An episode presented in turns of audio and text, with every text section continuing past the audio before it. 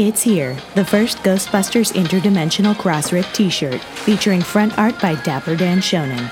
Wear your support for the podcast with pride. Proceeds from sales will go to keeping the lights on and not to put in beer in our stomachs. Men's and women's styles are available. Visit ghostbustershq.net slash shop to buy yours today. I like that shirt, friend.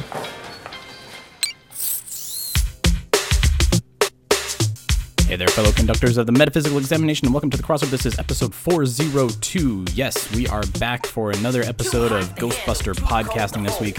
We have a little bit of news, but also we're going to be talking about the demise of real Ghostbusters. There was an article that Comic Book Resources had out that talked about the 13 dark secrets of the series, but it gets us talking about what, what exactly made it go away, and actually what made Saturday morning cartoons go away in general.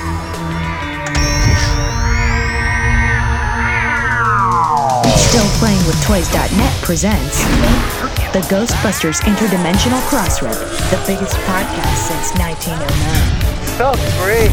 News, interviews, and commentary on everything Ghostbusters. Are you the key master? Here are your hosts, Troy Benjamin and Chris Stewart. I think these people are completely nuts. Woo! Unlike last week, where I realized that I rendered without an audio track that was muted, I don't think that many people noticed, but An audio, which audio track was muted? Oh, was it as in you noticed and then you quickly replaced it, uh, or yeah, I noticed and then quickly replaced. Yeah. Uh, there's a transition in between where you didn't hear like our usual like the stingers that you made. That it's like, what is the Oh. magic word? Please, wasn't there. So there's like there's like two seconds of silence as you and I are patiently waiting to segue into something else. There we go. Uh, I did the same thing. Yeah, Like Halloween two years ago, I there was a whole song just not there. There's two minutes of dead air. Enjoy, it, kids. There you go. It's very existentialist. I hope you guys are looking within yourselves and figuring yourselves out as this moment of When silence you listen to the void, the void listens back to you. Uh, yeah, the void. There's no silence now. Uh, I, I wish, man. We are we're in the process of delivering a movie for uh, Sundance that was due on January 4th. Please note that it is currently January 10th or 11th or whatever the date is today. I have no idea. so uh, so yeah, and you've you've been crazy busy. You've been working on. You got a Kickstarter going. What's what's happening? Oh no, it's not yet. Oh, it's starting. It's coming soon. It's it's coming. It's coming soon. Um, long story short, we um, we have a game. I, I looked it up actually. It's as of January fourth. It'll be five years since this game came out. It's when we decided to be our own masters. So we became publishers as well as devs of our own game, and that's five years ago. But about a year ago, we started working on a, a tabletop version of it, and so we've been working on that, and that game's pretty much done and ready to go. So it's just a matter now of yeah, getting it out into the world. So we're gonna Oh, man. kickstart it probably in about oh, oh I'd have to look at the date. I don't have it on hand here, but within two weeks' time.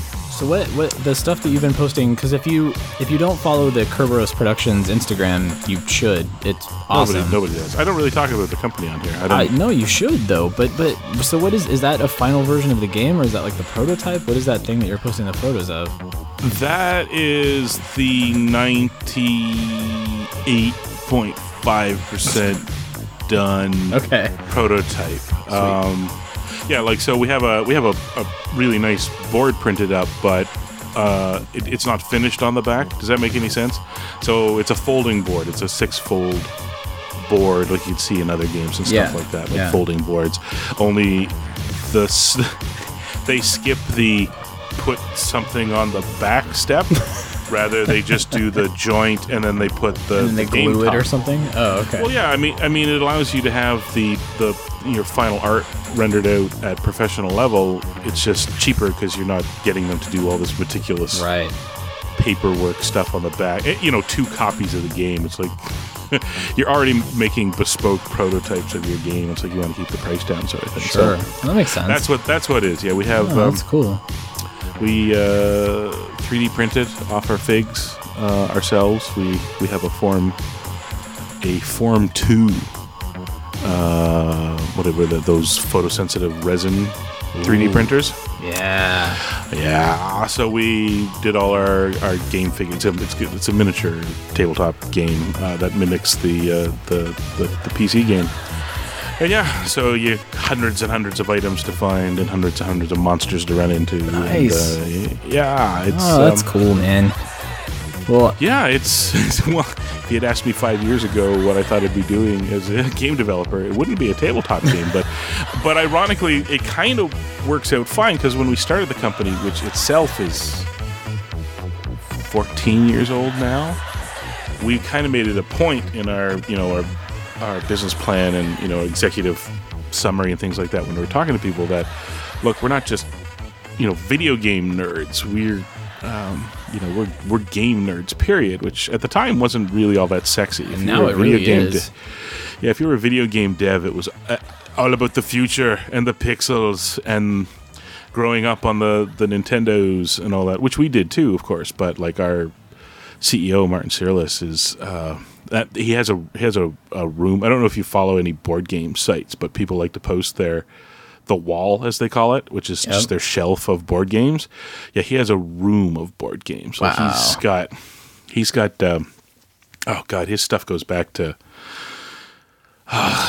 some of the old uh, paper war games. Like literally, it was like here's a map of Germany, here's little cutout tanks, and go for it. Like they're not fancy Nice. at all. Like just so that was that's that's where his design brains at, and you know uh, as well as video games, and you know we all we're all like that. So we've been telling people for years, yeah, we just make games in general, but it was just sort of a talking point. You know, there was no real way to to demonstrate it. And now, you know, here we are, right? The the the kind of the second coming of tabletop gaming's here, and um, you know, things like the form printer allow us to prototype figs in a way that we could, you know, nobody you couldn't do it before, like without hiring a sculptor and stuff like that. Do you know what I mean? Like it was yeah, and just then the- shrink it down and have a mold made, and yeah, yeah, whole or process. contacting yeah. Um, Ad Magic is the company that. Uh, so they're one of many, but I like working with them quite a bit. Um, you can go to them; anybody can really like, uh, and just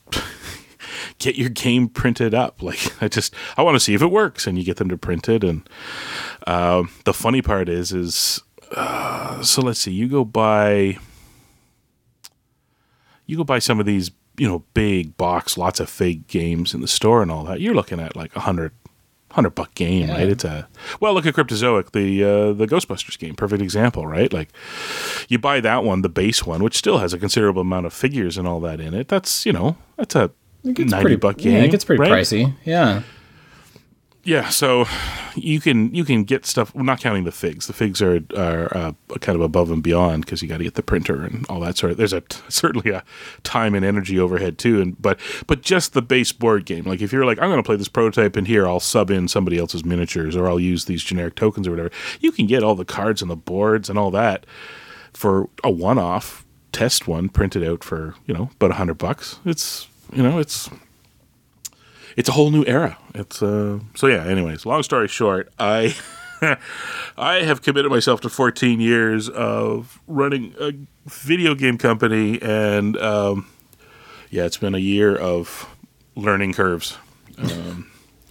Just refiguring everything out for the uh, tabletop. Yeah. Well, our artists, it's it's like, and now you must make figures, and they're like, not a problem. This is exactly the same thing we do with the video game, right? Okay, good. Martin, design the game. Yes, it's it's technically easier because I don't have to wait for people to program it in. I can, all right, great. And then they look at me. Find a printer in China. Oh, I don't. Is there a book? I don't know. ah.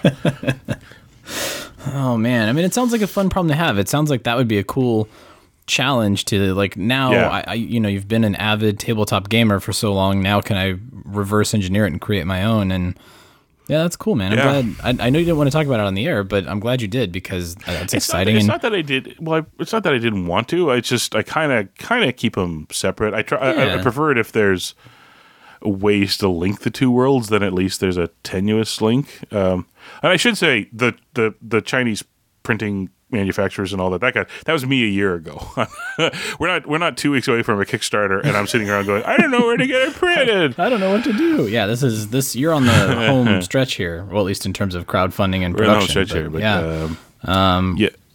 Yeah, the right, well, uh, no, keep- it's it's I, so posted, man. over the years I I will over the years I've I've like the this game the PC game that this is based on. Um, actually, it's been over the it's been fairly regular over the last fourteen years because, and this is the funny part. I don't put this into our games, but rather the team knows I'm a giant Ghostbusters nerd, and as a little nod to me, they start throwing stuff in. So, our first game, one of the alien races, is called the Zuul. I did. People assume I put that in there, and I was like, Like, I'd have to be a real jerk to put that in there. uh, but the you know my team, I, I guess they like me enough that they uh, they put that in there. Uh, the last game, the pit, uh, the one that's being turned into a board game, has a uh, uh, handheld uh, sensor device which bears a striking resemblance to somebody else's uh, handheld sensor device and things like that. Um, uh, one of the space games.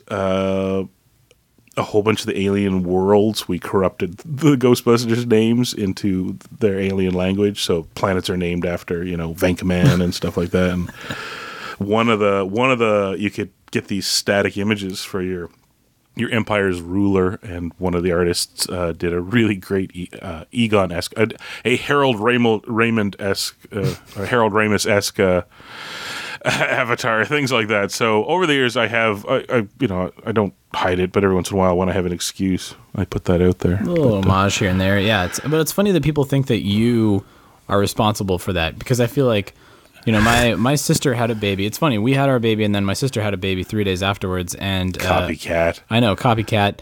But she had a, a little boy, and she named the boy Rowan. And I was like, oh, that's so cool. Wait, everybody's going to think that I put you up to this.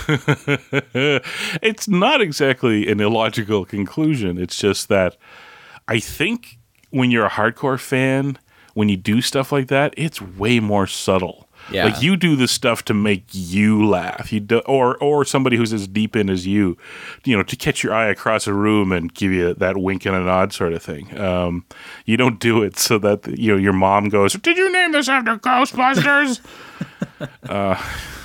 I mean, don't think that I didn't try to name our baby Dana Barrett Benjamin. I tried. I really went for it, and it didn't. that that would be awesome work. But that would be super awesome yeah, but, uh, but uh, yeah, well, w- once we get this thing out of the way, I'm going to commandeer the printer, and I think I may try. Did you see the the the real Ghostbusters uh, proton grenade? the, por- that got the printed up? yeah, f- yeah, it looks nice. Oh, it looks nice. Yeah, I- that's so. That's I'm sitting there staring at it. It's it's not cheap. The people who are 3D printing their stuff, I'm impressed. Um, I don't.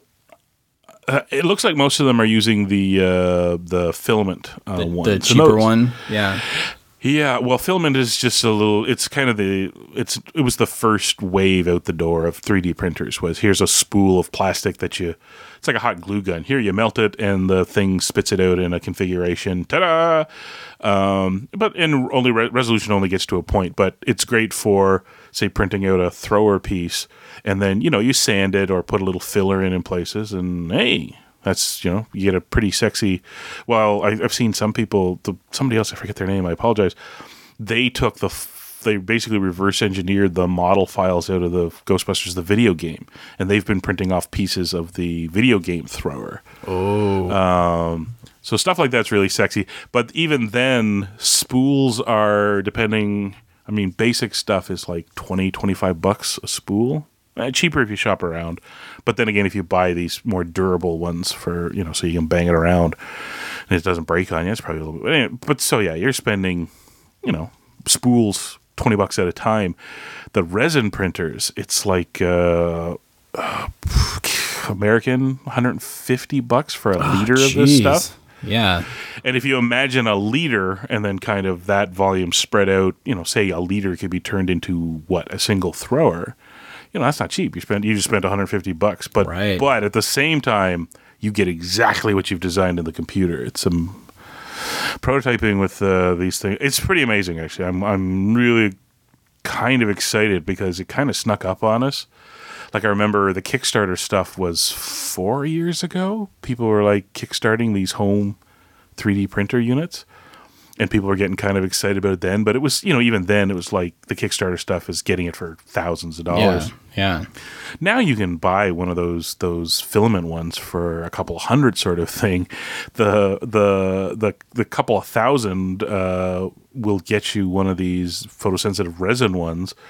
And you know they've got all these other generation ones coming along too that are just, or, or or more to the point, they're making the earlier ones faster and more accurate and and uh, and all that sort of thing. So it, it's um, people are sitting around talking. In ten years, we will be doing X, and I'm like, I think we're like within three years of Yeah. people do it. Within The 10 years, we'll have our replicators from Star Trek that, uh, you know, we get our tea Earl Grey hot from because it just can synthesize it Yeah. that fast. 2017, we never really, you know, we didn't do a, a thing in retrospect. And had we, and had we, you and I sat down and worked out all our, you know, notable Ghostbuster stuff for 2017, I, by my recollection, I think we could call officially call 2017 the year of the 3D printed props. I don't really recall. I remember people talking about it in 2016, and I maybe one or two people tried a couple of things. I know um, models were made early on, like the the cane topper, you know, from the the hood ornament, the ghost hunt, uh, hood ornament on the the answer the call ecto. Yeah. Yeah. that model got made, you know, about the time the movie came out. Because I remember standing in line to go in, and one of the guys there had his that he had printed out. Um, but I, I, I think people dove in headfirst on the prop stuff. Like basically, at best, at the end of 2016, 2017, it just kind of it rocketed. sort of exploded. Yeah, I mean that. Yeah. When the new movie came out, I do remember everybody was throwing stuff up onto like Thingiverse. Like here's here's the files that I created for the new thrower, and here's the new, uh, you know, I've I've, I've put the the box that you can put the LEDs into. Uh, I've modeled that and I put it up on Thingiverse, and it was almost like. Here, I've modeled this and I put it up there if you want the, the Yeah. model or if you want to have it printed out, uh, again, at a pretty hefty cost. I tried to do it, and it was like you know six hundred dollars to print all of the Oh, parts. that's that I right. needed. And I was Why like, am I talking to you about 3D printing? I forgot you have a printer, don't you? No, no. I wish I did. I Or you were just I talking. I was just doing it Oh. remotely because there's all those the services now that you can upload an object file to, and then they print it and they send it to you in whatever three or four weeks. Uh, but it, it just it costs a lot of money, man. It's It does. it's Well, this is you will understand why. Then, as a company, we did the math. Like we we did the first couple of of our figures with a, a some guys in town that uh, had a Form One or a Form Two printer, and we really liked the results. But we were doing the math, and we're like, so we got a year of prototyping. You got how many more figures you want to do? And if it doesn't work, or if it breaks, or if we have to adjust the design, what's that going to cost us? And we just did the math. At, in the end, we were like, eh, let's. Uh, well makes more sense one. to get one Yeah. you know, you know, it's a it's a production cost. We'll write it off, all that sort of thing. Um, so yeah, And then you can Oh, use it to uh, print out things for your Blitzway figures, right? of course, I'm not. I can't afford the plus. What? figures. Those aren't. What are you the- talking I, about? I saw you post a photo on uh, on the social Yeah. medias of the boxes. Did, is that not yeah. yours? No, I ch- I checked. I wish I checked Ah. in. Uh, there's a hobby store that's been relatively close by, and I've never been in. And I've been looking for a good local hobby shop since I moved to Secret Studio North, and went in. Great place, very Japanese, like those high end transformer posable models. You know the ones you don't do have to do a lot of painting and stuff like that, but there is Yeah. assembly and they're super posable and expensive and uh, good stuff like that, and some games and board games, and then lots of uh, model um, tools, you know, files and clippers and paints and brushes. I'm like, oh, good. So I, I know where I can go now. This is closer. And then I turned around and looked next to their their counter and and because you like I we're all trained that we can spot the the no ghost logo and or the official uh serifed ghostbusters Right. title font you know two millimeters from a mile away. We just our brain goes there. I turn around and the box went ghostbusters what's that? And then i saw the tape blitz blitzway and i was like and they're like did this just come in to-" like he turned around to her did this come in today? And she's like yeah. And the other guy who runs the place yeah we just got it we just got it we haven't processed it yet. And i'm like so it's not open to look at? It's not there to tempt you with your credit card at the Oh, ready. trust me, temptation would not be a problem. I, I, it, we talked about this before. They're beautiful. I cannot. Uh, I cannot. Oh, it's you got to drop a hefty sum for those. Yeah. Arr. Yeah. Anyway, well, I, I saw that. I was like, oh, he caved. That he bought him and he took him home. I thought that was your garage, but No, well, no. Remember the thing I put with was I've never been more tempted to rob a store before. that that should have been your hint. Hey, what the hell is that? Not Run. Not my. Yeah, over there. Ugh, man. Oh, anyway. Uh, well, before we dive into news, I also want to talk to you about the toys that made us. Have you watched any of those episodes yet?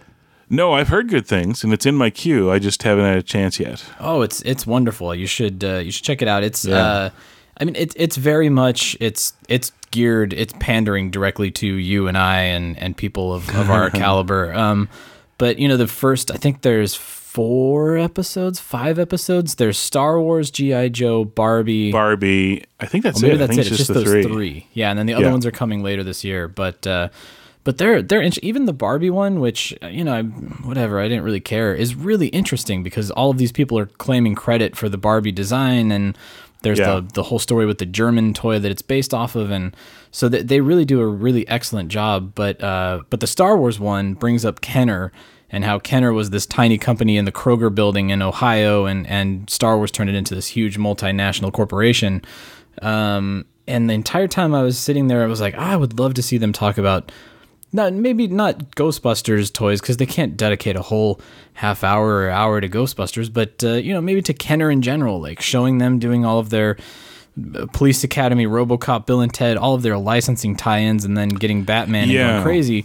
And then, sure enough, I saw you post on social media. Somebody was like, "Why aren't they doing a Ghostbusters uh, episode? Uh, do, do you think it could carry a full episode? Is there a story there, or it's just really like, hey, we did all of these toys, and there were a lot of variations on the four guys? I Well- don't know what they say. I think you might be able to argue it because the GI Joe ones and all that try to carry over into modern era. Like they, all of them tried to at least touch on. Oh, the, the GI Joe one is like ninety percent the modern era, really. yeah. Um, you mean modern as in the '80s stuff, as, As in the opposed to '80s stuff, 60s? yeah. I, th- I mean, I, I think mean- they mean- know their I mean audience is now, like like, the yeah. '80s nostalgia. They're like, there was this toy in the '60s called GI Joe. It was a huge hit, but let's talk about the '80s. you know? I think you could make an argument for it just because the one company, you know, bought up by other companies and uh, I don't know. Now that you brought it, and my instinct was it was such a big phenomena at the time that you might be able to do it. But yeah, I think it would almost make more sense to um, the phenomena of Kenner itself in the '80s was just such a Yeah, Kenner was Such a, a crazy huge- thing. Like they were synonymous or a two-parter. with. Yeah, if you're going to cover cover a company, maybe do it in two parts because then you can actually spend a good dedicated chunk of time looking at Ghostbusters and then rolling into TMNT and like mo- other sort of thing. movie tie-ins, that kind of thing. I think Ninja Turtles Yeah. is probably a a, a, a shoe in. That's got to be one of their episodes that's coming up. But yeah, I think you could anchor it on Ghostbusters, uh, TMNT, and then drop in these uh, hopeful, uh, you know, Saturday morning tie-in things like Mask and stuff like that, and some of their Oh. other like RoboCop and Police Academy, uh, you know, license hopefuls and stuff like that. Just kind of here and there. God, how did I forget about Mask? That's yeah, same thing. They just have to do a Kenner episode so they can talk about Mask and, and things like two, that. Yeah, two parts, and it opens with they will they will do the quick the quick synopsis of you know the the modern birth of Kenner with being the guys that got this you know built a, the the company that Star Wars built, and then they'll remind you gently go to the other episode because we cover that Yeah. specifically And how there. Star Wars really didn't make them that much money, but yeah. No, but but it did well. You know, name uh, Yeah. got the name out there, Yeah, and and from there they went on to all these these other things. So Um, all right. Well, hopefully that's in the cards. For, I hope they make a ton of these because they're so much fun. The the way that they cut them is entertaining. They're they're documentaries, but they're fun and they're uh, we breezed through all three of them in one sitting. Yeah. they're, they're just that good. So I thought it was a British series that I watched a bunch of years ago. Uh, they put it at Christmas time. The Christmas was the excuse to to do these episodes, half an hour uh, episodes based on famous toy lines, and they did Barbie, they did Star Wars, um, and some British centric stuff or stuff that is a was I don't know if their nostalgia crew is a little different from ours, but like um uh, Meccano and stuff like that. Things Yeah. that you know our age group was kind of well. Not, I played with Meccano a little bit, but uh, yeah, I, I had a whole box of it. Um, Lego, Lego needs to be done. Like holy cow. yeah, cow, that's true. Lego. I bet Lego's got to be in their next handful of episodes because they. I think they, they have six total that they said they were doing. So there's got to be another Yeah. three coming here sooner than later. That's true. There might be. But- it might be Lego. I think actually now that I mention it, somebody mentioned that Lego's in one of the next ones. Anyways, No, that makes sense. But um, well, anyway, go check them out. Uh, if you guys out there haven't watched them, you, you should totally watch them. And then uh, hopefully, maybe fingers crossed, uh, Ghostbusters hits there. Uh, all right, news. Let's do it. And this time, I'm gonna render out the audio layer so you guys can hear the stinger. Here we go. Egon, Peter, I have some news from the world of Gozer. I got some pretty cool stuff cooking up over here if you want to just turn your head. Multiplanar curling emanation. Now, well, here's your next month's cover of GQ. Check out the aura on this sucker.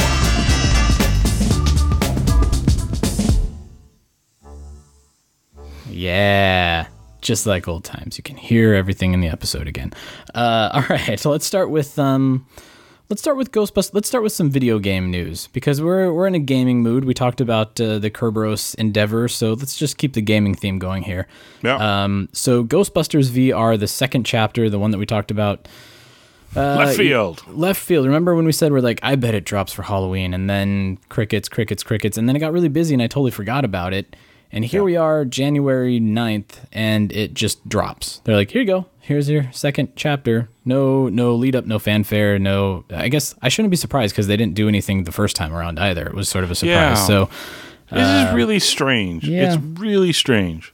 Um, I have a feeling this is the the final chapter. I'm getting that sense. Maybe that maybe that's why they waited a little bit, but because it's it's Firehouse and Showdown, um, and people that we have have talked to that have played it have said that it kind of comes to a, a pretty, you know, you, it's it's a pretty climatic uh, climactic uh, conclusion. You Well, yeah, uh, you shoot Stay Puft. you shoot Stay Puft and you save the day, basically. Um, so I, I mean, I know that a lot of people were disappointed with the first one that it wasn't really action packed. This one, it seems like it's super action packed, but now we kind of know that it's the last one. Um, for, for those of the people out there that have the PlayStation VR headset, and I think it's coming to what did we say it was the Microsoft headset? I can't remember the name of it now, but Uh, yes, I forget what they call it too, but uh, yeah, I think it's, it's, only already. on PlayStation right now. This second chapter is only on PlayStation right now, and then the uh, it'll it'll come out to the Microsoft VR. Is that? I think that's just what it's called. Is Microsoft VR? It's not no, in no, rundown. It does have another name. Uh, I can't remember what it is Some, offhand. something. But anyway, so We're both uh, tired.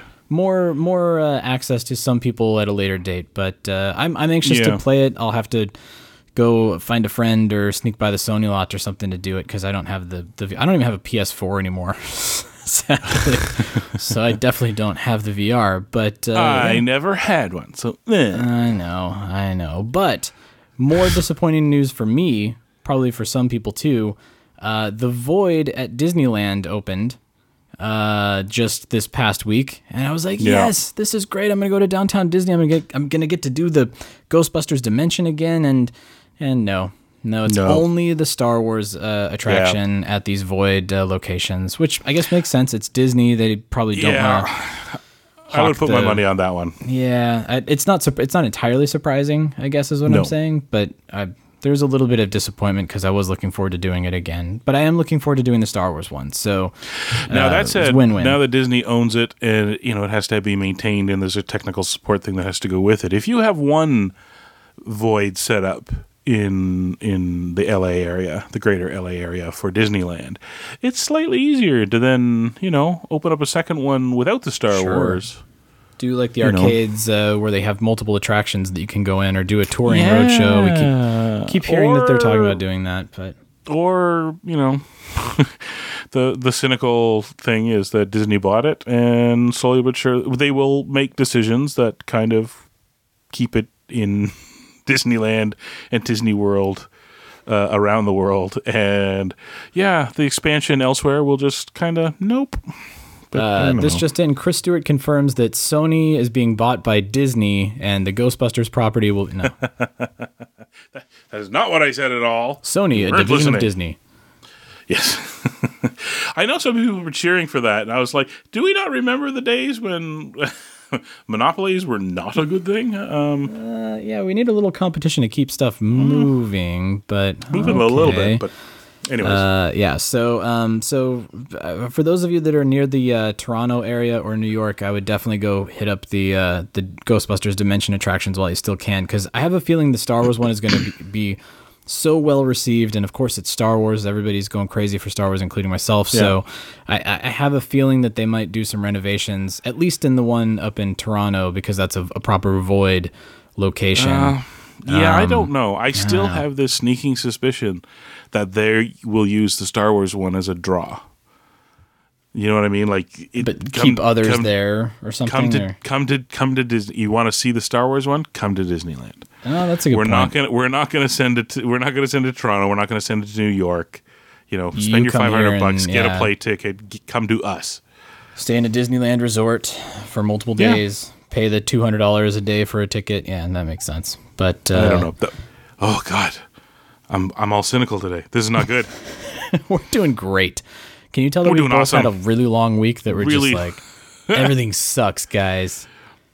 Today it will be hot and shitty with an occasional. No, I don't know if it sucks. I think it's that we're both in the uh the the the slog mode. We need to keep momentum up. Yes, You know what I mean? Yes, So jovial. Jovial. All right, well, Jo- let's let's be jovial. Let's keep momentum because there is something I'm excited about. The uh, Okay. Stern Pinball. That was Yeah. that was exciting because the uh, uh, Stern Pinball Arcade, the app that is on consoles and on mobile uh, platforms, uh, that the Ghostbusters table is coming to Hello? is already on. I think it's already on those platforms, but uh, that Stern Pinball app is coming to the Nintendo Switch, which for a lot of people out there, they probably were like, eh, whatever. For me, I was like, yes!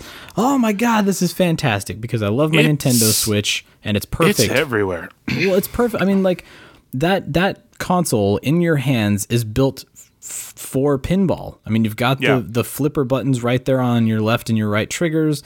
Uh, It's got the taptic feedback so that you kind of get that little boop, boop as you hit things Yeah. wonderful. I, I look forward to that table kicking my ass again in the near future. Chris, you and I, when we played it at Button Mash, I drained like all my money in it. It went away Yeah. fast. It's it's a hard table, but That and uh, Congo. I played some Ernie Hudson Congo. Stop eating my sesame cake. Uh, yeah. So uh, for those of you that have the Stern Pinball uh, app, uh, it should be popping up sooner than later. Uh, for the Nintendo Switch, they haven't set a date for it, so I don't know when that's going to go live. Um, the Ghostbusters table, to my knowledge, is still not available, but I have to double check that. I should have I should have checked that before we started recording, and I didn't. But I did. I tried to do some reading when it came up that they were showing it off at at CES, and yeah, dates and availability is not yeah, dates available. that clear. They were very proud of their Guardians of the Galaxy table. Like that was the big, that was the headline for this press release. Yeah. And then it was, by the way, the app is also coming out on these platforms, including the Ghostbusters table. So Don't get me wrong. If we were there, I, I, I mean, yes, they want to show off their Guardians of the Galaxy table because yeah, that's the sexy new one. Uh, but as a as a uh, stern uh, uh, demo to walk into a you know a giant booth space and you have it's like a dozen platforms. Like it's impressive the number of machines they've put it out on. To be able to walk in and see it on running on basically anything you own, you know, it's it's uh it's kind of it's kind of imp- it, I'm I'm assuming it looks pretty impressive. It and it must uh, show off Ghostbusters really well because that's all that's all that's a wall of Ghostbusters. So that's very true. Every, I mean, again, you can catch that uh, logo from uh, forever from a football field away.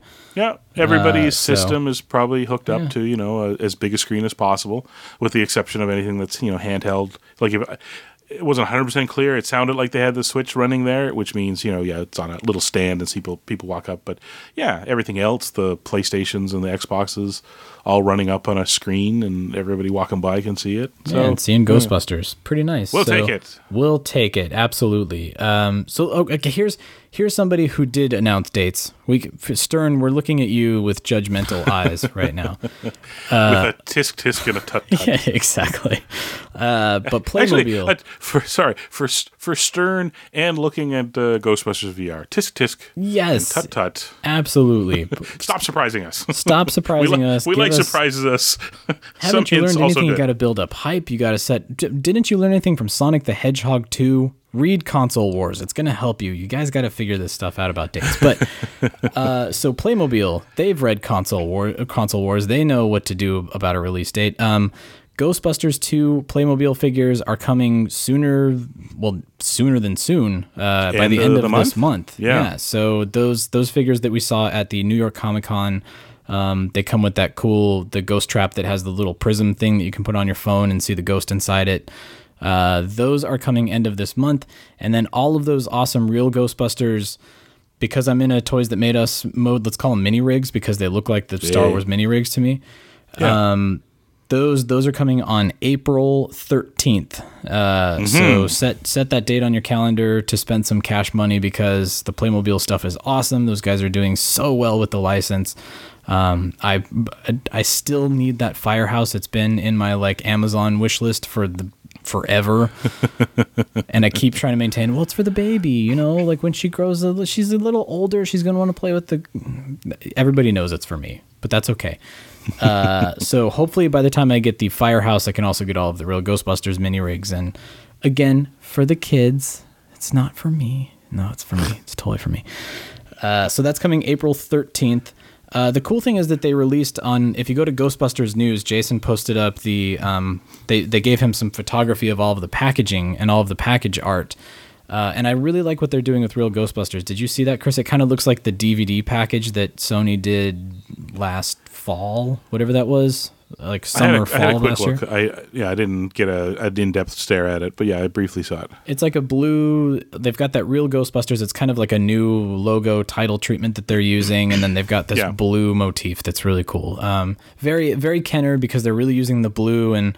Uh, you know the packs uh, on the Playmobil toys are rendered with that blue uh, plastic and stuff too. So it, it's really sparking to the nostalgia. Speaking of the the toys that made us, they know they're ready. They want us Yeah. to unload our cash onto these. So uh, get ready, April thirteenth.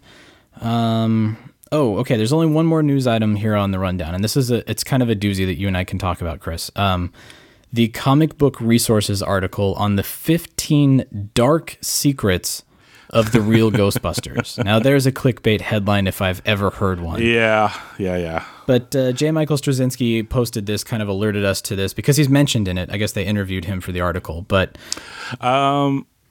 Yeah, I'm not 100 percent sure if they interviewed him or if they pulled it from places because uh, a good chunk of the stuff in there, I remember from going back 25 years. Like Yeah. when he, he was, he talked about some of this stuff, sometimes multiple times back. You know, uh, pre-message board era, like when it was when it was. Uh, list serve and stuff like that he was he was yeah. in there posting stuff up and so like Janine's glasses because you know kids hate sharp edges and that stuff that like was actually new to me, and I didn't. I, that was new to you I remember stuff from the Time Life, like all of the Q5 ruining real Ghostbusters. I remember that from the Time Life documentaries. But Janine, Interesting. The the glasses changing because kids are afraid that of sharp objects. Well, they argue that kids were afraid of sharp edges. Yeah, that, what? It, it was literally a think tank that was paid a huge sum of money uh, to come up with answers. It didn't matter if the answers were correct or not. They just pulled them out of their butt and people went with them.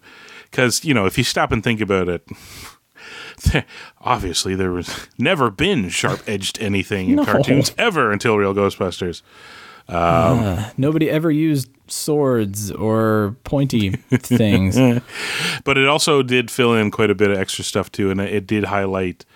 Uh, uh, like I was aware that Straczynski left because he was unhappy with the changes made, and I was aware he came back later, and that's why Real Ghostbusters is a weird one for me because if you watch the early episodes, I love it. I then kind of hate it, and then at the end, there's some stuff I kind of like Yeah. again because uh, there is that softening period in the I don't know what you call it, the the back two fifths or something like that. And the uh, but then he came back, and I wasn't aware that he had said, uh, know, would only come back if it, they would stay the hell out of his way, and they did, and he used it as an opportunity to uh, make fun of the previous two years. Uh, so, uh, well, yeah, and and so what I didn't, what I took from this article that I did not know or maybe never made the connection with, like all of the things that the guys were commenting on in the actual episodes that were happening behind the scenes. So, for example, the the filmation debacle uh, you know, Columbia being contacted by Lou Scheimer at Filmation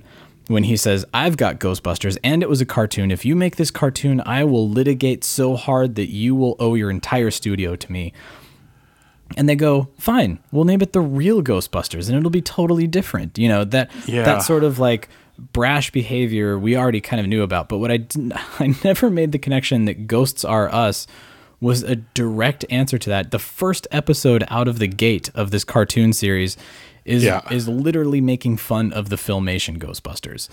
Like yep. that that crew, the Ghosts R Us crew was supposed to be the filmation Ghostbusters. I, I don't know why I never because I'm completely oblivious maybe because I don't see those connections unless somebody like holds my hand and they're like, "Look, that's supposed to be the gorilla and that's a oh, I'm stupid, guys. I'm very, very aloof. But uh, so yeah, so uh, little things like that, and the the Janine glasses. That was sort of a, re- a revelation in this article.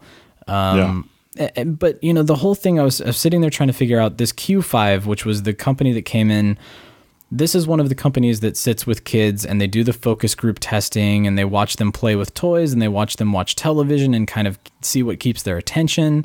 Uh, they ask them what they're scared of. They ask them what they're happy about. Um, and they collect all of this data, and then they end up going to companies like Mattel, and that's how you end up with Masters of the Universe. How do I know this? Because I watched The Toys That Made Us on Netflix currently talking about He Man, and that's exactly what He Man was. It was this focus group tested data that people they poured over, and they're like, well, boys love power they love uh, strong characters. They love uh, yeah. you know all of these things that they sort of check all the boxes off. So I'm sitting here thinking like, why? Ghostbusters was doing amazing. It was a huge property. It was really successful. The toys had to have been selling uh, incredibly. 1989, yep. the second movie comes out, which boosts it even further. Why do they hire this company then to come in and completely overhaul everything? That's what I didn't understand. And is it because the what I'm because I need people to hold my hand and tell me the, the connection here. When they jumped from syndication to ABC, is that where that shift occurred? When ABC said, "Well, you're going to be on Saturday mornings, and this is not syndicated. This is national broadcast television. You have to adhere to these standards, and we want to make sure that we hit all of these uh, focus uh, buckets of all these kids, and we want to appeal to numbers 1 through 50 on this list. Is that what happened? Yeah. I, I don't I, understand that. I think there's a you could make that argument. I think an equally good argument could be made for um and I'm I'm sure you've run into this before too. We're all kind of familiar with the phenomena that uh, if nothing else, we've all heard stories when it comes to uh, movie and television properties if the property didn't begin with the executives who are currently holding it, they either got to get their hands into everything about it or they dump it. It, right. Because yeah. it wasn't theirs. And I think an argument could be made that, yeah, I think your instincts are right that the shift, because that's about the time that, that all this went down, the the shift was because yeah, it it was a hot property. They wanted it for their Saturday morning lineup, but it wasn't theirs. So all of a sudden, a bunch mm. of hmm. executives needed to prove that you know it it it was all about them. Um, and no better way to do that than you know hire this focus group to come in and you know change everything, right? Because you got to change it, or you can't claim you made it better. And you know, and then if it falls apart, you just point at it and say, "Well, it came to us flawed." Um, yeah. That's, that's, just always the way it goes. That's so crazy. I mean, I I know there's that old adage that you can't you can't go into something making something that you know people will like. Like all all of the filmmakers that say that they're making movies and while they're making it they're like people are going to love this. This is going to be so great and then it comes out and there's crickets. Uh, you know, they're they're when you have that mentality that you're doing something specifically because you know people will like it, and then it sort of fizzles out. That's that's sort of a common trend. So I'm wondering if that's what happened here is you know, Ghostbusters was a movie that didn't come out for kids. They were surprised when uh, kids sparked to it for whatever reason. They saw the technology, they saw these guys busting ghosts, it sparked their imagination, and all of a sudden, kids love it. Let's make a cartoon. Then they hire literally, and this is in the article, they hire the cream of the crop of writers, and all of the Saturday morning people are are you know climbing over each other at the DiC offices trying to get a job on this show so they're getting they're hiring strong writers and they're making it a good show and people like Straczynski are writing these amazing episodes dealing with crazy things that we should not have been watching as kids uh, but they're doing it to make a good show they're not making it because we know that people will like this we need to put junior ghostbusters into this because every kid will want to live vicariously through these young strapping uh, characters that ever are completely relatable according to our focus group data um, yeah and so I, I don't know. It's it's like they went they went into it to make a good show. They succeeded. The show was successful. The toy line was successful. Uh, but then these these uh, network executives come in and say, "Well, we need to make this more appealing to kids. We need to make this reach a broader audience." Or, like you say, they want to put their own stamp on it. So the only way we can do that is to change it and completely start over. Uh, yeah. So it, I think it's it's one thing to examine something and go they are responding very strongly to this. So leave that alone or put more in. Uh, compared to um, stuff that isn't getting the same reaction but mis- mistakenly assuming that that means it's broken and it needs to be changed. Like forgetting that sometimes you know stuff has a more of a slow burn reaction or more of a challenge to people. It, it creates, um, you know, so the brassy, uh, you know, punk glasses Janine, uh, I don't think if you sat a bunch of kids down, you I don't think she'd pop up the same way Slimer would. Yeah. So to them, it makes perfect sense to go Slimer, good, more Slimer. And then they go Janine, not high, get rid of her or change her or whatever sort of thing. The but mistake make her more motherly. That, that was the thing that was in the article. Like make her more nurturing and motherly yeah, so that kids re- mistake, relate to her. The mistake was is that I think she she she as she was, you know, helped frame the stuff that worked. Her, you know, her reaction to Slimer as you know, because remember she was pretty you know sassy and uh, you know, like the like the the dog that's not hers, and they're kind of at odds, but she loves him anyway, sort of thing. That was her and Slimer. Like, get out of there, stop eating that. Ah, you, you know, that sort of thing.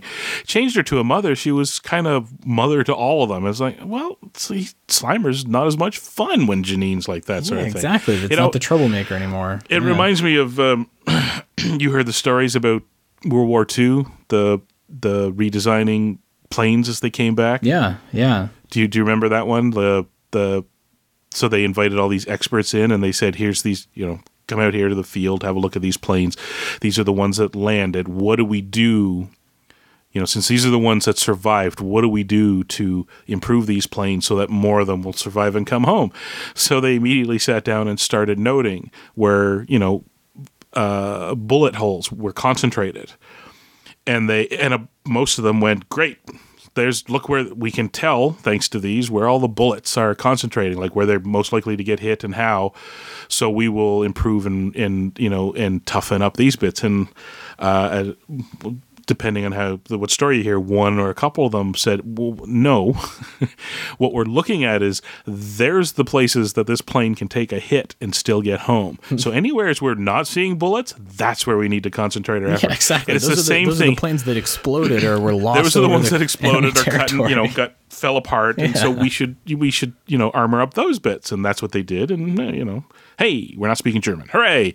But um, I, I always get the impression it's the same way with these things. They misinterpret these you know things that don't cause a spike they they they they think it's broken and need to fix it when really it's just you're you're misinterpreting what it means that it's not spiking the same way yeah. Slimer did sort of thing like and remember this is the same line of thought that took the cartoon based on the movie about four guys and their sassy secretary uh, in New York fighting ghosts and dialed it into mom secretary, uh, puppy dog ghost, and four kids. Like, you know what I mean? Like they retooled it by the end to we should put some junior Ghostbusters in there and maybe dial down the guys. The guys. You mean the one the property's named after? Yeah, and bring the in movie. a stereotypical Italian chef and uh, Oh yes, by the end it was yes, it was it was just like how about we leave the guys out? As a matter of fact, don't sit down with a pen and paper and make note how often particular members of the four guys show up in this super cartoony version because we wouldn't want you to read anything into that at all. And we're going to put the focus on Slimer and his ice cream truck driving friend. and it's like, what show did you guys buy? Because we're not there Right, anymore. Yeah. Uh, Like God. by that by that point, I was happier. At the start of Real Ghostbusters cartoon, I was mad when I'd see Ghostbusters in the TV Times and I turn on the TV and it was Filmation Ghostbusters. By the end of the run of Real Ghostbusters, I was happy if I saw Ghostbusters flipped it on and it was Filmation's Real Ghostbusters. So Ah, change of don't know. pace. Yeah, I mean, all right. So let me throw this. This is a, a bold hypothesis for our last like ten minutes here, but is this also sort of a mirror that we can hold up to the demise of Saturday morning cartoons? Is this is this a prime example here of, you know, the I- know that once uh, the FCC and all of these uh, groups that were focused on children's development uh, kind of gleaned onto the fact that these were just glorified toy commercials, uh, then things started changing. You had to provide educational content. Uh, they started monitoring the, the Saturday morning cartoons to make sure that they were not just toy commercials for whatever the vehicle was that was coming out that fall. Yeah, Um, yeah. So I, I- know that that is a part of it, but I'm almost I, I- I'm wondering because these focus groups are coming in and they're making all of these changes and they're overhauling something like Ghostbusters to a point where there are no Ghostbusters in the show anymore for whatever reason. And then you look at like Nickelodeon where they're like, who cares? Here's Ren and Stimpy and crazy shit like Rocko's Modern Life that doesn't make any sense. It's surrealist and we can do whatever we want because we're on basic cable. Yeah. Uh, I, I wonder if this is sort of if you can track the demise of real Ghostbusters and sort of map that out like on a graph and and sort of chart that with the demise of Saturday morning cartoons too because once you start getting all of this weird homogenized stuff in Saturday mornings yeah. that's nobody's interested. I was not interested in Slimer and the Real Ghostbusters. Nobody was interested in, uh, you know, whatever the edutainment was that started coming out. And and it's it's sort of indicative of probably what the problem was. Like we don't want to be enter, uh, we don't want to be educated. We want to be entertained. We want to turn into Yeah. centurions. We don't want to turn into Beakman's world when we're when we grow up. I like Beakman's World. How Uh, I, dare you? I did like Beakman's World, but if you go back, it does not hold up. If you go back, it doesn't really hold up. But yeah, I, I Be- wonder if you Be- can.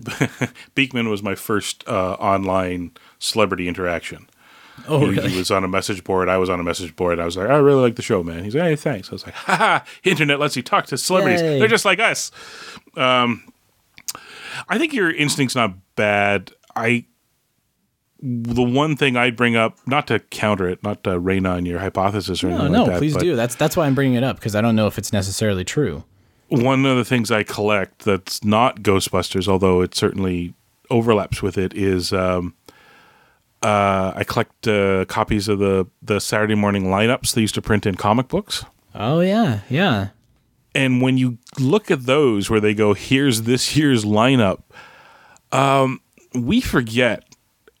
Like we're cherry picking the stuff we love and remember and all that. There was a lot of stinky Oh, stuff. that's true. Part There of- was a lot of garbage. Yeah. part of Saturday morning falling apart was just you know like it it, it it it's conceivable that if we looked at it, it just hit a pit it never climbed out of. Like they just did not have the one or two hits to to to keep people hanging in there until a couple more things came along and bolstered it or whatever. I think the timing also overlaps pretty. You mentioned basic cable. There was there was something to be said for pick your one of three lineups and that's it. Like y- your Saturday mornings were condensed to only three channels Yeah. versus You didn't have Cartoon Network airing cartoons 24 hours a day, seven days yeah, a week. Uh, or, or yeah, content was being spread out all over the place, and and that's not even on the the the the cartoon and the kids. Once they started opening up the channels, that was offering contents that mom and dad started paying attention to Saturday mornings, which meant the kids were fighting mom and dad for the TV. And Yeah. yeah, Yeah. you know, so it's. That's a I good point. mean, It's it's it's video killed the radio star, I guess. Yeah, I mean, Kinda. by '97, when I moved out here, I remember uh, Saturday and Sunday mornings on TBS, you'd get a couple of cartoons in the morning, and then they'd fill the rest of it with Star Trek and monster trucks. Like it was, you know, it was Yeah. a it was a race to the bottom to fill content wherever you could, sort of thing. And cartoons, let's be honest, like what I just outlined for you there was uh, also part of it too. Is money. If you're, I mean, it. I mean, you and I could write a book on it. Uh, the, the amount of time we've talked about it here, the it's a problem that we see now that like we're into the land of thousands of of content platforms, and which means if they're going to put content out, uh, you know, their budgets are really low, and this was the more channels that went out there, the more this, you know, there's it's an inverse, you know, relation graph sort of thing. So ninety seven they could fund one or two shows, and I think we're probably funding. TBS was funding what was it, Saved by the Bell for quite a while, but let's be honest, Saved by the Bell not exactly super high production values. Uh, uh, a syndication bundle they paid for for Star Trek, and then the rights to broadcast monster trucks wherever it was, you know, that that week sort of thing. That you know, like they were already heading in the direction of Yeah. how can we do this cheaper, Cheap, no money. Yeah. cartoons not so much and the people who did get cartoons out um, they had to be you know kind of uh, cheap and crappy uh, in places that were looking to build their you know had a little bit of money to throw at building so mtv like about the time saturday morning died a couple of years after mtv you know got their liquid television up and running. And that was kind of you know the the start of the modern era of animation which was it's not for kids. Yeah. and and it'll you know it'll be some hipster artists that will skimp in some places and not in others like so Ren and Stimpy and Beavis and Butthead and Aeon Flux and all those ones. Uh oh, oh also again to, to support my theory think about how many episodes of those shows went out at any given time it was scattershot and they weren't doing whole season runs you know what i mean like Aeon Flux was half a dozen episodes, or so. Yeah, yeah it's like not a lot Yeah. Ren and Stimpy was every once in a while. Um, Yeah, I guess Yeah, that's that's so- true. It was it was what they could afford probably, but Yeah. yeah, I mean you're you're not wrong. I mean, I, the the fact that th- is that yeah, they started staring at it, going, "Wait a minute, we can't. You can't be spending Saturday mornings, you know." Telling our kids to eat sugar cereal and buy toys and all that, like, why not? on. That's fun. come on and but yeah i think there's other factors you know the the death of the, the you know the network kings and Yeah. you know the the need for content and that brought budgets down because i mean you know you look at uh at DiC making real ghostbusters uh you know they were already starting to cut corners because they would send certain bits out to uh was it japan Yeah, it was Japan. Yeah, it was all the Saban people. Yeah. A- and that's Saban. that's funny in its own right because Japan, you know, to get people to animate out of Japan now, that's not cheap. Like you're, I don't even know where the current.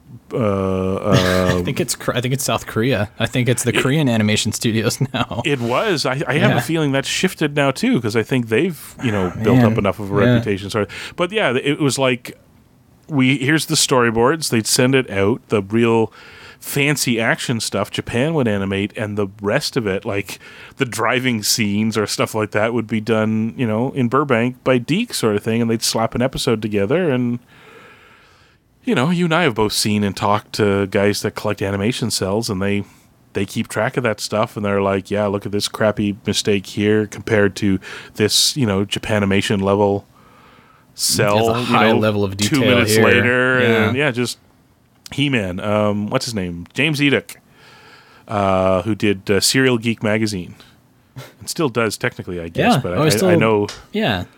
I know he his. just he his- just gets interviewed for things like the toys that made us on Netflix now. God, I really need to just get them to sponsor this episode. Absolutely. Yeah, he's on the I- I He-Man should have- episode, too. I should have assumed because these days, uh, that's kind of his bread and butter. Is his he's a uh, an absolute He-Man uh, expert. Uh, and I remember him talking online and stuff like that, and or some of the books he wrote on it, comparing like you know he'd be like look at this piece of garbage from this episode and then three minutes later look at this masterpiece you know what i mean like it was Ah, just but filmation was notorious. I mean, but it's a whole other tangent with his stock animation and the like close-ups of of faces where only the lips move to save money Yeah. and things like that. But um, yeah, I don't know. I think I think that there's something to be said for like the the maybe this is a good bookend for the toys that made us on Netflix. Um, that looking back on that nostalgia that we had for Saturday mornings, that stuff stuck with us. And I guess maybe that same sort of thing will be happening with kids who are playing with, uh, you know, the the toys that they're getting from their favorite Nickelodeon show or their favorite Disney Channel show. Uh, yeah i mean so many people that i know uh youngins like your kids like yourself going on about the uh, mighty moopy power New York Rangers or whatever they're called there. I would actually, I, never would watched- love to You watch would that show.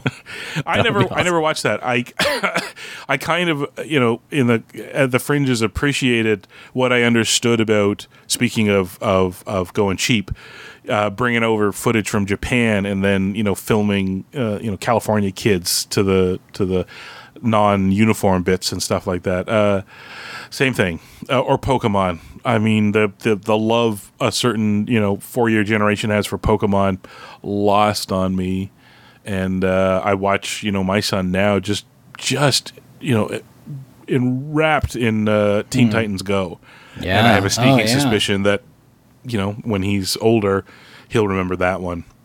You know, probably not Paw Patrol, probably not the kiddie stuff, but Teen Titans Go is the weird one that's burning itself into his brain. So Yeah, it'll be interesting to see 20, 30 years from now what the nostalgic uh, I love the 80s type show is and what they're what they're pining for the days of after the demise of all broadcast media and it's all online or it's all YouTube channels or I don't know something. but series of I of love the tubes. 2000s. Oh man, it's gonna happen. I'm sure it's already happened. Watch, there's gonna be like a CNN show about it or something. But anyway, uh, so yeah, uh, very interesting article that sparked this discussion. Uh, I'd I'd love to keep talking about the demise of Saturday morning cartoons until the cows come home, but we should probably wrap it up. But I know, but uh, yeah, go check out that article. It's it's a lot of it's there's interesting stuff in there, especially if you aren't aware of this uh, sort of primer for the real Ghostbusters, how it started and how it Don't wait another minute. Pick up your phone and call the professionals. Go, go, go, stoppers! I'm sorry, we'll do it again. We want to hear from you. Leave us a voicemail on our call-in line at 470-242-4742. That's 4702-GBHQIC. We also have a Facebook page Do? and Twitter accounts. Spence is dead. No kidding. Just give me the address. Search Facebook for, The Ghostbusters! Interdimensional cross rip. on Twitter, look for Troy at Ghostbusters HQ and Chris at Proton Charger. What the hell are you doing? If you like what you hear, please take a moment to give us a review on iTunes. Be sure to recommend us to your friends. That makes good sense. Don't wait another minute. Pick up your phone and call the professionals. Once again, our call-in line is 4702-GBHQIC. That ought to do it. Thanks very much, Ray.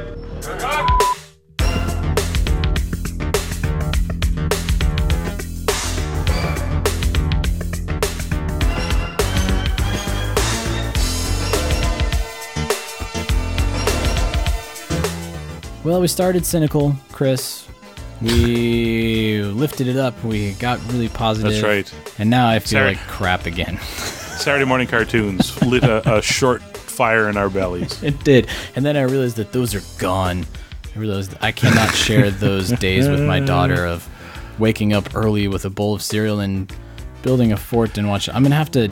Somebody out there's got to have recordings of like the ABC lineup from 1987 or something that I can watch. But They do, but if I can uh, do the obnoxious thing and uh, and and and impart my five year head start I've got on you as, as a father of a small child, I would recommend trying to find the ways to find the common ground. Does that make any sense? yeah, that makes sense. I, I, I lucked out that Thomas really tweaked early to Scooby Doo. There was something about it that just did. He, he was not. frightened. People are like, "Oh my god, he must be scared." And I was like, I don't know if anybody was ever scared of Scooby Doo. Oh, oh, and the new Scooby Doo is funny. The, But the new ones, yeah. Yeah. Well, he and I watched uh, the the, the the one before Be Cool Scooby Doo, um, which was a revelation. The um, uh, oh gosh, Mystery Incorporated, Scooby Doo Mystery Incorporated. That was amazing. Uh, and then yeah, Be Cool Scooby Doo. He loves that to death. Um, so things like that, or Teen Titans Go, um, Steven Universe. I was you know aware of Steven Universe, but you know he really digs it, and I've kind of been digging it too. So Yeah, and those things lend themselves well to Ghostbusters eventually. Like maybe he'll Eventually. start, he'll he'll clue into like the Scooby Doo aspects of Ghostbusters or the Steven Actually, Universe aspects of Ghostbusters. He's not super hot on on Ghostbusters yet, but he's well aware of it, and he does watch it from time to time. It's just that it's not his current favorite. But uh, Dad likes it, so of- it's not cool, man. that's where it is. And I I guarantee you, this is how this is a good way to go about it. Sooner or later, uh, your wife will say the the words "screen time." Yep. uh, and there will be a discussion about it. And you can, I, I, if there's a good argument to be made where you um, can dial in and winnow down the screen time by arguing in favor of, um, you know, things like here you you will get to pick four shows and we will watch them Saturday morning, and then you can kind of create your own Yeah. Saturday morning cartoons. Here's you know your what I mean? lineup. Yeah. They're up early. Here, you got four picks. Uh, no, not YouTube. No, we are not watching funniest bits clips. No, no YouTube. Pick, you know, one episode of Steven Universe. What just you know, they pick. You get the bowl of cereal. You sit down for two hours, and it's you know it's different. But uh, God, we all have to come to grips with with that. Like it's just you can never go home again. But you you can shop there. You know what I mean? Like it's it's. Um, so that Is that's that a my advice. Point Blank reference? That No. was. Yeah. That was. You can't go home, but you certainly can shop there. I guess you can shop there. what What are you doing here? What are you doing here, man? I work here. Um, ten years. Ten years. Ten years. God, I love that movie. Um, yeah, I, I, that's what I'd recommend too. I know a lot of I've heard a lot of people bemoan the. Um, and and there is room too. You can say you can pick four. Daddy's going to pick one, and then that way, you know, you can insert like let's try watching a Batman animated series episode, or let's try watching a Ghostbusters, Yeah. or what have you.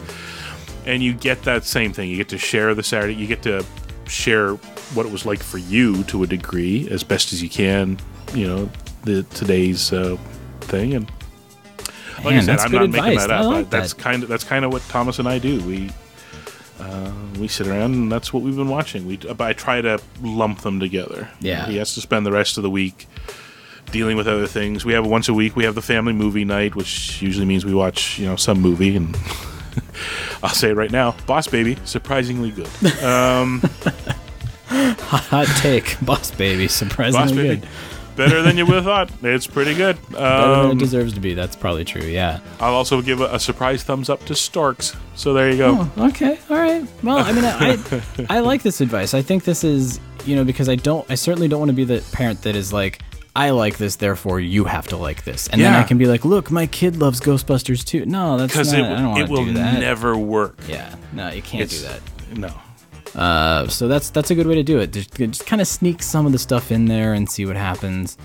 Yeah. Um, and I'm, I'm subliminal. Like we have a baby mobile that has uh, like Slimer and a, a a hoverboard and a TARDIS and stuff on it. So I'm just just little cues here and there that she'll be like, oh yeah, I remember that. See what happens. But yeah. yeah, so good advice, go. man. Was that your final? That was a good final thought. Was that your final thoughts?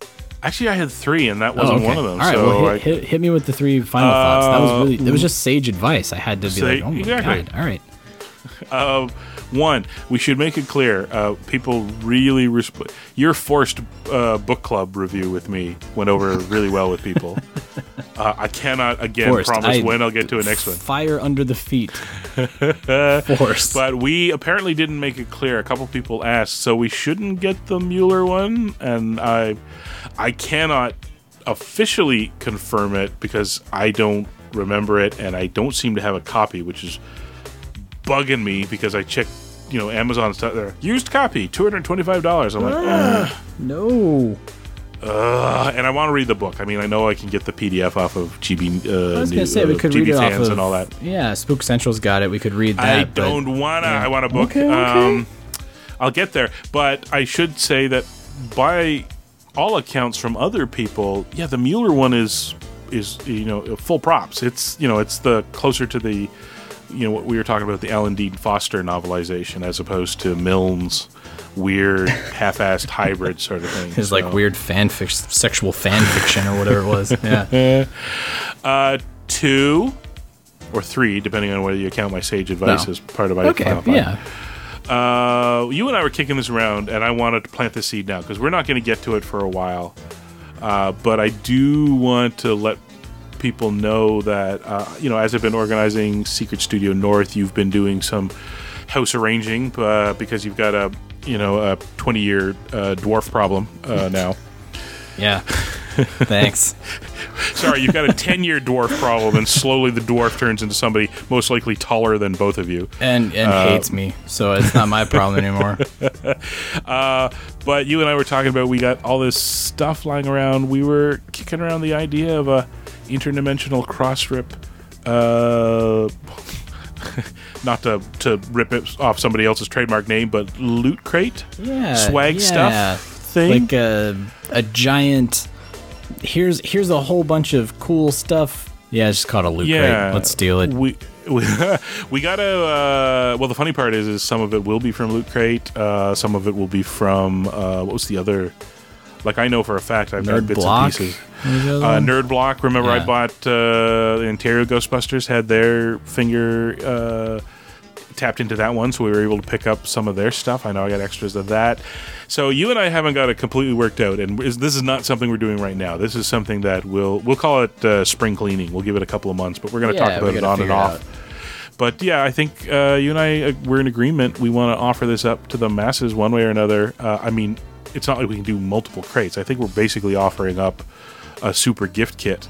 Uh, but we want to try to use it as an opportunity to raise some money for you know some of our favorite uh, Ghostbuster tangential uh, uh, charities and all. Yeah, like again, before the win guys or something. Yeah. uh, or the uh, you know for Hank's uh, the you know the Deutsche Yeah. Dorf's uh, Hank's Hope for a Cure. Hank's Hope for a Cure. That's the one I was trying to remember. yeah, the Things, think- things like that. Yeah, so so it would be like maybe we can call it a mega loot crate or something so that uh, our yeah. loot crate friends don't hate us. But Oh, a uh, containment unit. ca- oh, there we go, a containment We're unit. almost Yeah, that's what it's going to be. Uh, it, okay, yeah. So it, it's basically it's basically a lot of these things that Chris and I have that we want to offer up to you guys. That's that's probably what's going to like I've got you know I've got a couple of the ecto manuals and a couple Yeah. of rare things that we'll throw in there. How did we'll you really get a couple of ecto manuals? I you know, a a guy. They fell off a truck, and that's the last you'll ask about it. um, I, you know what? It's a good time to shout out because I know a lot of the franchises um, support charities and all that too. You know, we're not asking for the world, but you know, maybe if you've got a spare patch or a shirt or something Oh yeah, that's good. Yeah. to throw our way, that way, you know, we're not just offering up some cool, you know, uh, collectible merch, but some, you know, fr- you know, it takes time and energy to build up some good uh, franchise swag. So, you know, this is another good draw for people, maybe. Yeah, some challenge coins, some patches, whatever you guys have out there. Go- drop drop me a line if you want to contribute something Yeah. to it, uh, and I'll give you all the details to contribute to the the containment unit mega loot crate thing for charity. and then uh, yeah, we'll we'll we'll keep you informed. Like I said, we're not we, we want to proceed with this uh, apace. We want to get it all squared away. We want the word to go out as much as possible because if we're going to raise money for charity, of course, you know, we Yeah. want to we want to max it sort of thing. So you know, stay tuned. We'll we'll fill you in. Uh, Yeah. Fourth and final thought was, um, yeah. Um, I guess there is a Ghostbusters connection to the board game in that I mentioned those alien races. One, the Zuul, the Zuul are represented in name. I mean, it, that's it's a really tenuous connection to the movie, but uh, uh, yeah, I mean that's what's going to be your movie and your child and my game and my child. We're going to be exhausted, but. Uh, if people want to, are interested, you know, I'll, I'll probably when this drops, I'll put a couple links up in the social medias. But you can also just, uh, yeah, like you said, find Kerberos Productions on Instagram or um, the site for the game, uh, SOTS SOTS, SOTS thepit.com. We got like a mailing list and all that. Will Nice. you know might not be your thing, but maybe you do know gamers, and uh, yeah, I I mean, I feel like it's all in our wheelhouse, and especially a lot of people that listen, I know, are, are, are big tabletop gamers too. So Yeah, quite possibly. And uh, you know, I'm not.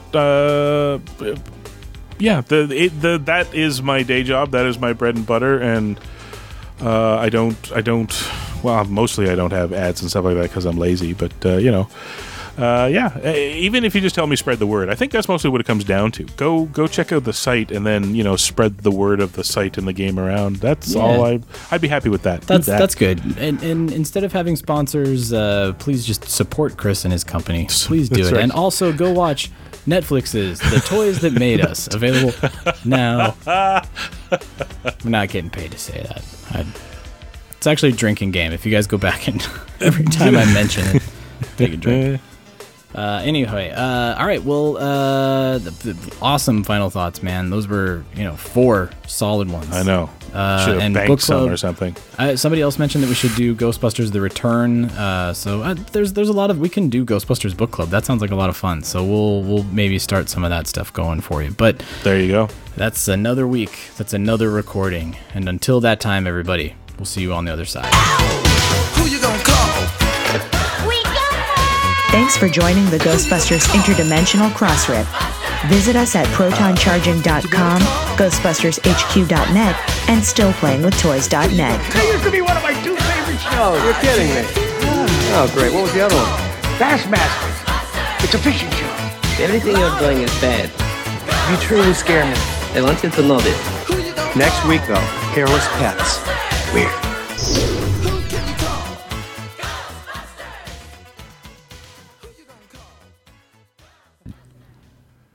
Toys that made me hoops and a stick. Damn kids. Tin Can. you ever play Kick the Can? With What that a Twilight, game. the Twilight Zone, the movie episode. Kick the Spiel, Spielberg. That was Spielberg's episode. when are you people going to do an episode on paper airplanes?